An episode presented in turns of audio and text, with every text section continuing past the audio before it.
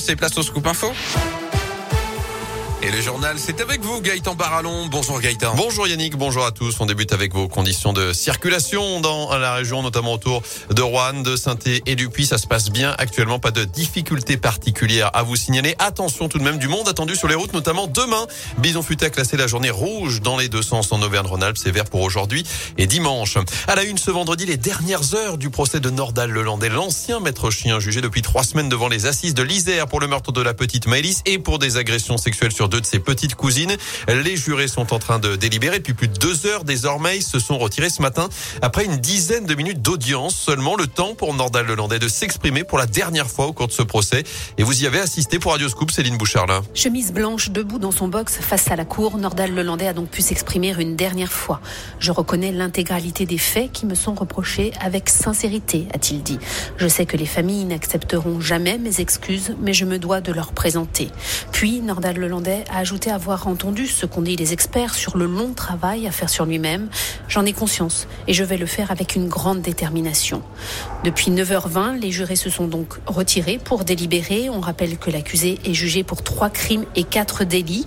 Hier, l'avocat général a requis la réclusion criminelle à perpétuité avec une période de sûreté de 22 ans.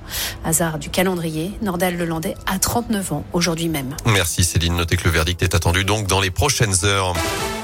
Dans l'actu également, leur voiture s'envole sur près de 40 mètres. Énorme frayeur hier soir pour deux automobilistes dans le Rouennais. Deux individus âgés de 22 ans qui n'ont été que légèrement blessés dans une sortie de route impressionnante sur la commune de Renaison. Alors qu'ils arrivaient à pleine vitesse, ils ont traversé un rond-point avant d'arracher un poteau d'éclairage puis de s'envoler littéralement sur une quarantaine de mètres et de terminer dans le mur et la vitrine d'un magasin. Ils ont été pris en charge par les secours. Une enquête est ouverte. Gabriel Attal confirme que le gouvernement pourrait lever toutes les restrictions fin mars, début avril. C'est ce qu'il a dit ce matin sur BFM TV. Ce grâce à la situation sanitaire qui s'améliore. Moins de 30 000 patients Covid désormais à l'hôpital, 735 de moins en 24 heures, 2500 en une semaine.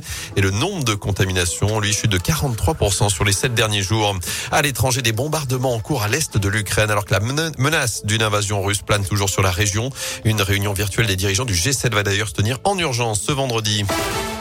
En sport, pas de 15e médaille pour l'équipe de France au JO d'hiver à Pékin. Quentin Fillon-Maillard a raté de peu son grand chelem ce matin en biathlon. Le Jurassien terminé quatrième de la Mastart. Il reste tout de même sur une Olympiade exceptionnelle. Cinq médailles en six courses, dont deux en or. Le biathlon français a d'ailleurs été le plus gros pourvoyeur de médailles chez les Bleus.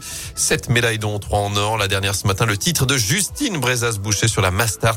Le premier sacre olympique de euh, la carrière de la Savoyarde de 25 ans. Et puis du foot, le coup d'envoi de la 25e journée de Ligue 1. Ce soir, Lille-Metz à 21h. Les Verts, eux, préparent la réception de Strasbourg. Ce sera dimanche 15h à Geoffroy Guichard.